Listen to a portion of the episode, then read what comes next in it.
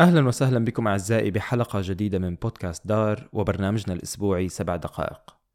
كما العادة يمكن متابعة الحلقات على برامج البودكاست المختلفة سبوتيفاي، جوجل وأبل بودكاست طبعا بالإضافة لموقع يوتيوب. يكفي كتابة بودكاست دار للوصول مباشرة للحلقات. أما الآن لنبدأ. العنوان الأهم لهذا الأسبوع كان الحديث عن سائل الجلي زالو والذي شهد ارتفاعا تاريخيا بسعره. الأمر حدث بداية الشهر الحالي فبراير شباط وهو الشهر الذي تقوم به المحال التجارية بأمر من السلطات النرويجية بضبط أسعارها بما يتوافق مع التضخم الجاري. وهو أحد مرتين تفرض الحكومة من خلالهما القيام بذلك حيث تأتي المرة الثانية في شهر تموز يوليو. زالو كان الخبر الأهم حيث ارتفع آه، سعره بمقدار 43% عن سعره قبل الأول من شباط فبراير ليصل ل 39 كرون نرويجي. ومع هذا الارتفاع الحالي وصل التضخم في مواد الطعام لنسبة 11% منذ بداية الحرب بأوكرانيا. وبحسب الصحيفة الاقتصادية داغنز نارنجز ليف فقد أصبحت النرويج عمليا البلد الأغلى في العالم لشراء حاجات الطعام.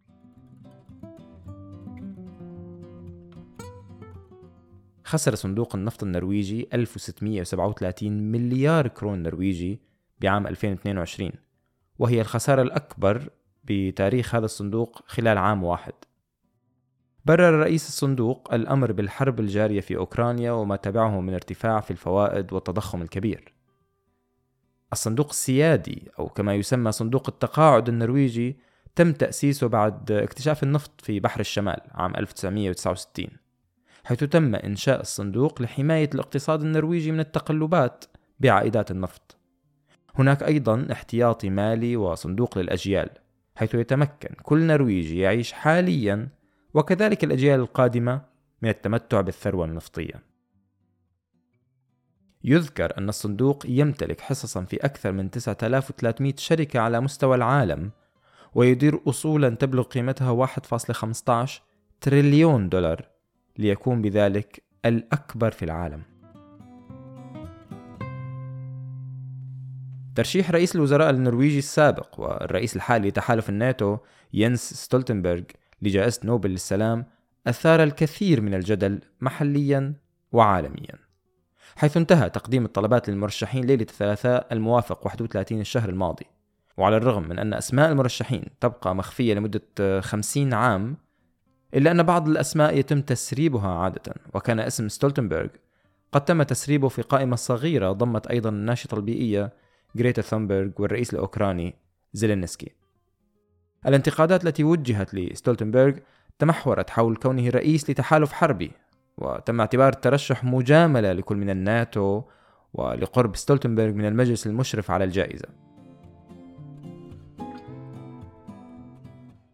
تم في بلدية أقدر تجريد الطبيب أسبن أستر من رخصة مزاولة الطب بعد قرار من المحكمة العامة. القرار جاء بناء على ما تم وصفه بإخلال استخدام الجورنال الطبي للمرضى وكذلك كتابة ووصف أدوية غير صحيحة بحسب وصف المحكمة.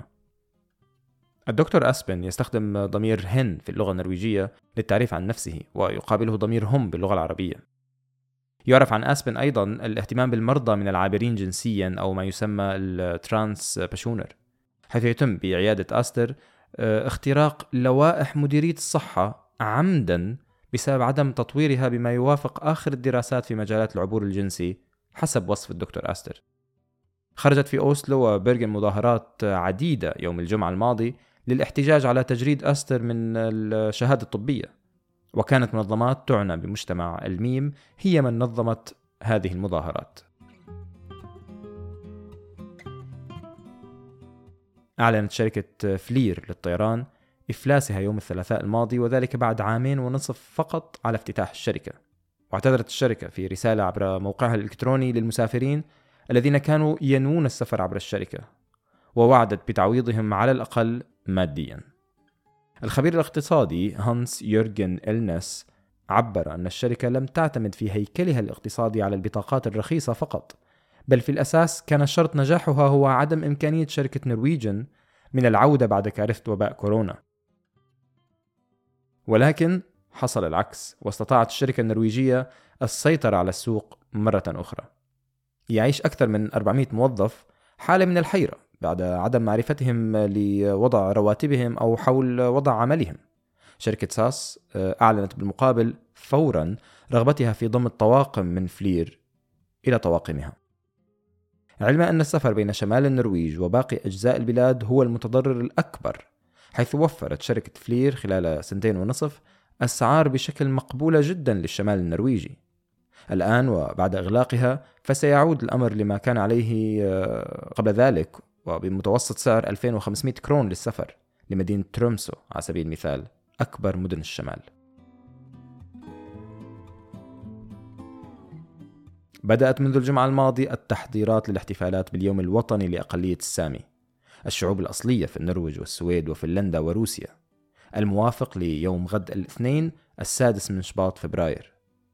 يصادف هذا العام الذكرى الثلاثين لأول احتفال سامي عام 1993 يتم الاحتفال بهذا اليوم إحياء لأول اجتماع وطني سامي عقد في 6 فبراير 1917 في تروندهايم حيث التقى ساميين من النرويج والسويد لأول مرة للعمل معا من أجل قضايا السامي.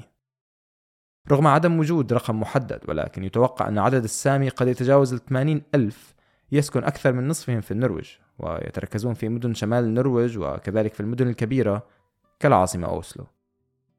واتسمت علاقة السامي بالإسكندنافيين بأنها معقدة حيث حاولت الشعوب الإسكندنافية ممثلة بحكوماتها حاولت السيطرة على ثقافة ولغة السامي ومنعها بما سمي بالسياسة النروجة ولكن العقود الأخيرة شهدت ازدهارا في الثقافة السامية بعد إحباط كل القوانين التي تضطهد ثقافة السامي.